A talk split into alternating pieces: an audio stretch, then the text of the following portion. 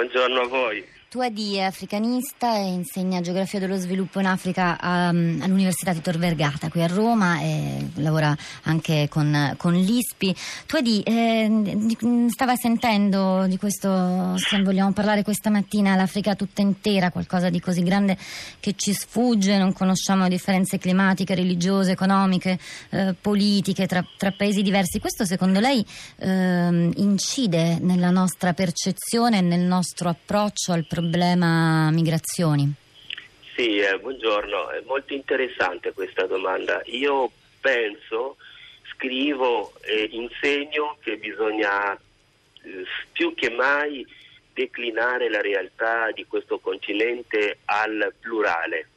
Ma prima di declinarlo al plurale, perché l'Africa è plurale, non può essere considerato come eh, un paese, a volte parlando c'è un lapsus nel linguaggio eh, degli italiani, degli europei. L'Africa è un paese che, ecco, questo lapsus la dice, la dice lunga su come noi abbiamo una percezione di, di questa realtà come una realtà eh, omogenea, e monolitica, però dobbiamo anche superare un, eh, una, una specie di disagio possiamo chiamarla così, epistemologico, eh, sembra, rimane sempre una nebulosa oscura, una terra incognita, come dicevano una volta i latini, cioè qualcosa che eh, sta al di là del deserto, del Sahara, eh, e l'Ix sunt leones che non conosciamo ma sul quale abbiamo accumulato nel corso dei millenni, dei secoli, una serie di pregiudizi, di rappresentazioni quasi sempre al negativo. Quindi il superamento di questo gap eh, epistemologico invece ci aprirebbe una realtà estremamente facitato, eh, facitata, estremamente articolata in eh, realtà che possono avere elementi di negatività. Ovviamente ma anche una grande eh, speranza per il mondo tutto, sia dal punto di vista economico che dal punto di vista culturale. Io penso appunto che la presenza di queste persone, il fatto che ne parliamo anche in modo drammatico della loro morte sul canale di Sicilia, dovrebbe provocare un sussulto cognitivo in più, ecco, qualche cosa che ci spinge ad andare ad approfondire i canali oggi sono, sono tanti per conoscere questo immenso e variegato continente e non fermarci alla superficie delle strumentalizzazioni politiche oppure alla, alla superficie della pigrizia intellettuale che ripete eh, concetti, stereotipi, cliché che per secoli si sono accumulati e che non abbiamo mai avuto il tempo di decodificare per insieme agli africani ricodificare un linguaggio sull'Africa e gli africani completamente diverso, più nuovo, più attuale e anche più funzionale al rapporto che noi dovremo avere con questo continente.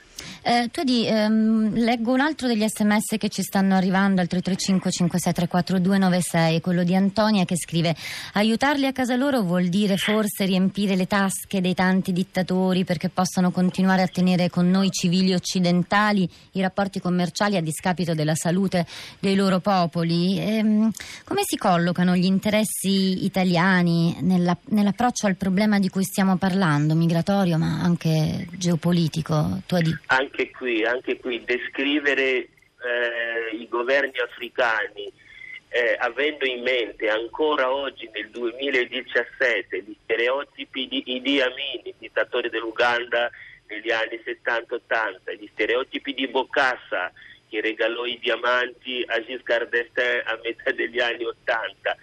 È vero, c'è un problema di corruzione eh, in Africa, però si può anche rivoltare questa realtà questa corruzione avviene perché c'è una, una, grande opacità dei rapporti economici e finanziari tra eh, realtà economiche europee e realtà africane. E questo è un po' come la prostituzione.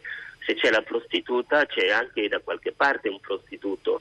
Quindi si pone un problema di governance che non riguarda solo l'Africa ma che riguarda l'economia mondiale in generale. Prendiamo il caso della, della, rendita, della rendita petrolifera se noi sapessimo esattamente come lo chiede Transparency International quanto viene pagato ai governi africani, forse possiamo anche controllare quanto rimane nelle casse dello Stato proprio per curare i servizi di base come salute sanità e quanto invece viaggia sulle strade dei paradisi fiscali oppure sulle strade della, della, eh, della esportazione di questi capitali. Degli studi dimostrano che ci sono più soldi che dall'Africa entrano in Europa di quelli che dall'Europa vanno in Africa.